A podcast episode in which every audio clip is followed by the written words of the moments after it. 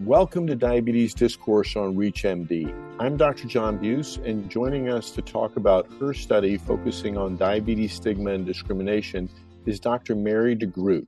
She's a professor of medicine and the associate vice chair for wellness at Indiana University School of Medicine. Dr. de Groot, thank you so much for joining me today. Thank you so much for having me. This is a delight to join you on this topic. Yeah, this is a really important, but I have to say long paper. So I hope you'll be able to boil it down for our listeners. One of the top lines I took from it was, and I'll quote, four in five adults with diabetes experience stigma, and one in five experience discrimination like unfair and prejudicial treatment, such as in healthcare, education, employment. Now, I think everyone knows about discrimination, but what should we really know about stigma? That's a great question, John. First, let's talk about what stigma is, and particularly diabetes stigma. And we define that as negative social judgments, stereotypes, and prejudices about diabetes or about a person or group due to their diabetes that occur typically in the context of a power imbalance. And so there are many variations on a theme here that can be experienced or enacted stigma. So those are tangible examples of stigma where someone makes a comment or portrays someone in a particular way. There can be perceived stigma where there's a feeling that goes with that. It's a belief or awareness or the existence of diabetes stigma. That might be in the present moment or that might be a carryover from a past uh, enacted experience. There can be anticipation of stigma, and that sometimes happens in the healthcare setting. There can also be internalized stigma or self stigma, where people have internalized negative messages about diabetes and then apply that to themselves in an ongoing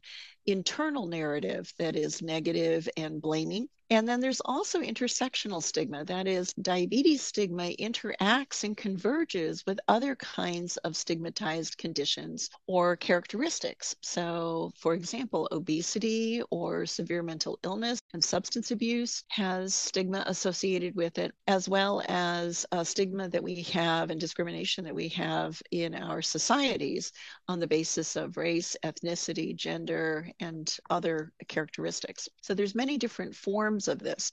As you said, the prevalence of diabetes related stigma is alarmingly high when we think about prevalence statistics. As you mentioned, four in five adults have reported experiencing some form of diabetes stigma at some point in their lives anywhere from 65 to 99% of adolescents and young adults with type 1 diabetes in large cross sectional samples have reported experiencing diabetes stigma, frequently from peers who don't understand diabetes or may have aversive reactions to insulin administration or pump technology or other kinds of ways that it interacts. 83% of parents of children with type 1 diabetes experience stigma. That can be in the healthcare setting, that can be from other parents arranging overnight visits, or that can be from school systems, children being taken out of class unnecessarily or being treated differently because they need to report to the nurse in order to receive their insulin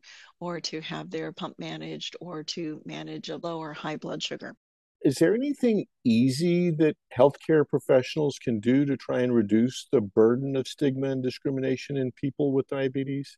I think the really good news about changing the course of stigma for people with diabetes is that the kinds of things that we can do to make this a better world for people with diabetes are relatively simple they take a little bit of mind share, a little bit of mindfulness, but they tap into, I think, most of the core values that guide us to careers in healthcare in the first place, right? We care about people, we care about our patients, and we can leverage that caring with a little bit of mindfulness to help create environments in our places of clinical practice to be more inviting for people with diabetes. So, simple things that we can do, such as addressing our language. Do we refer to people with diabetes or do we refer to diabetics?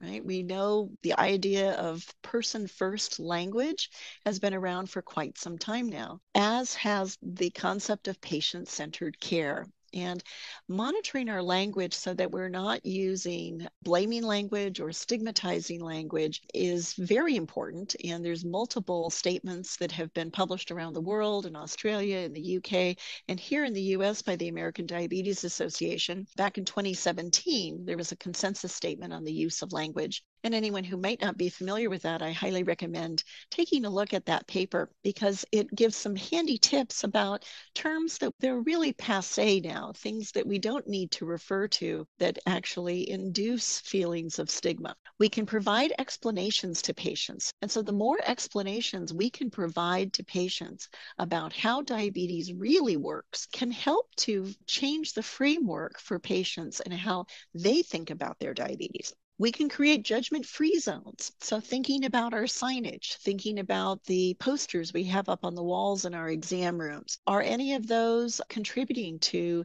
negative or harsh judgments about diabetes? And we can make use of our patients as important sources of information. So we can ask our patients for feedback to help inform our practice. Is there any interaction that you've had in your visit today that has made it more difficult for you to share or feel comfortable here?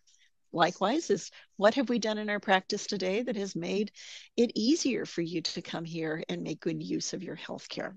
And we can also ask our patients with diabetes if they have mind share and time to be able to contribute to our practice to be champions for organizational change. So, if you're a caring provider that sees a need for some change to signage or to the checkout process or to the way height and weight are gathered or blood pressure or other vitals, and you'd like to make that change more organizational wide, do you have patients who would be willing to speak to their experience? The more we can empower people with diabetes, the more we are able to create a safe zone for them.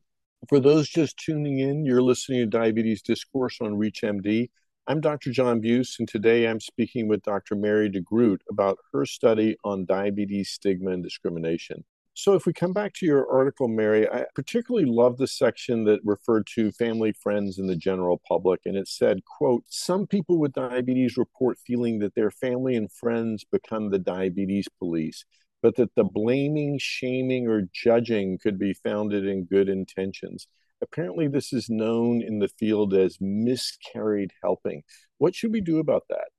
Yes, this is such a rich and important topic. And John, I want to really give credit where it's due here for this paper that came out in Lancet Diabetes and Endocrinology, and give credit to Dr. Elizabeth Truscott Holmes and Dr. Jane Speight, both from Australia, who were the organizers and leaders of this 51 member panel that created this international consensus statement. So you're right that we have many sources of stigma that occur and many sources of miscarried helping. I love the term diabetes police, and I think many of our patients can relate to that term. This was a term coined, as you know, by Dr. Bill Polonsky, and it really captures this dynamic that happens all too frequently where we have people who care for us, loved ones who are very well intentioned and who go about helping in all the wrong ways. And help is a lot like art, it's in the eye of the beholder. And so, what one person might consider to be a helping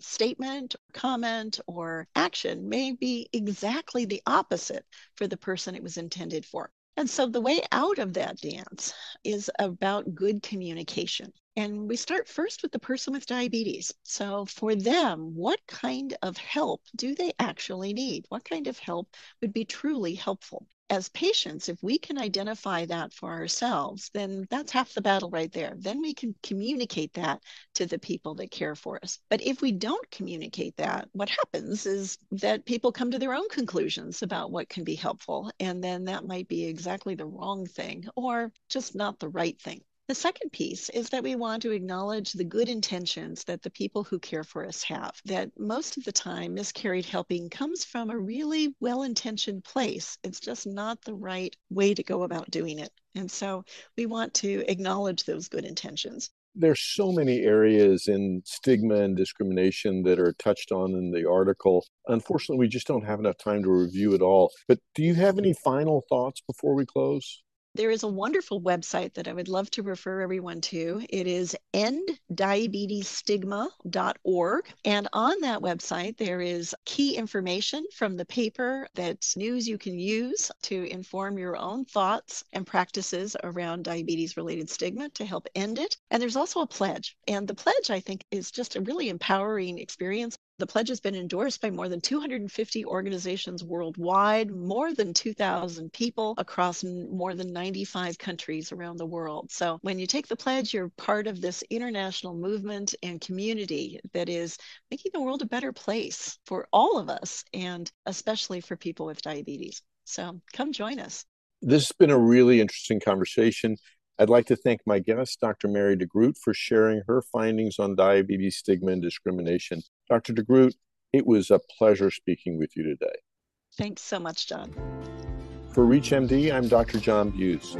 To access this and other episodes from our series, visit Diabetes Discourse on ReachMD.com, where you can be part of the knowledge. Thanks for listening.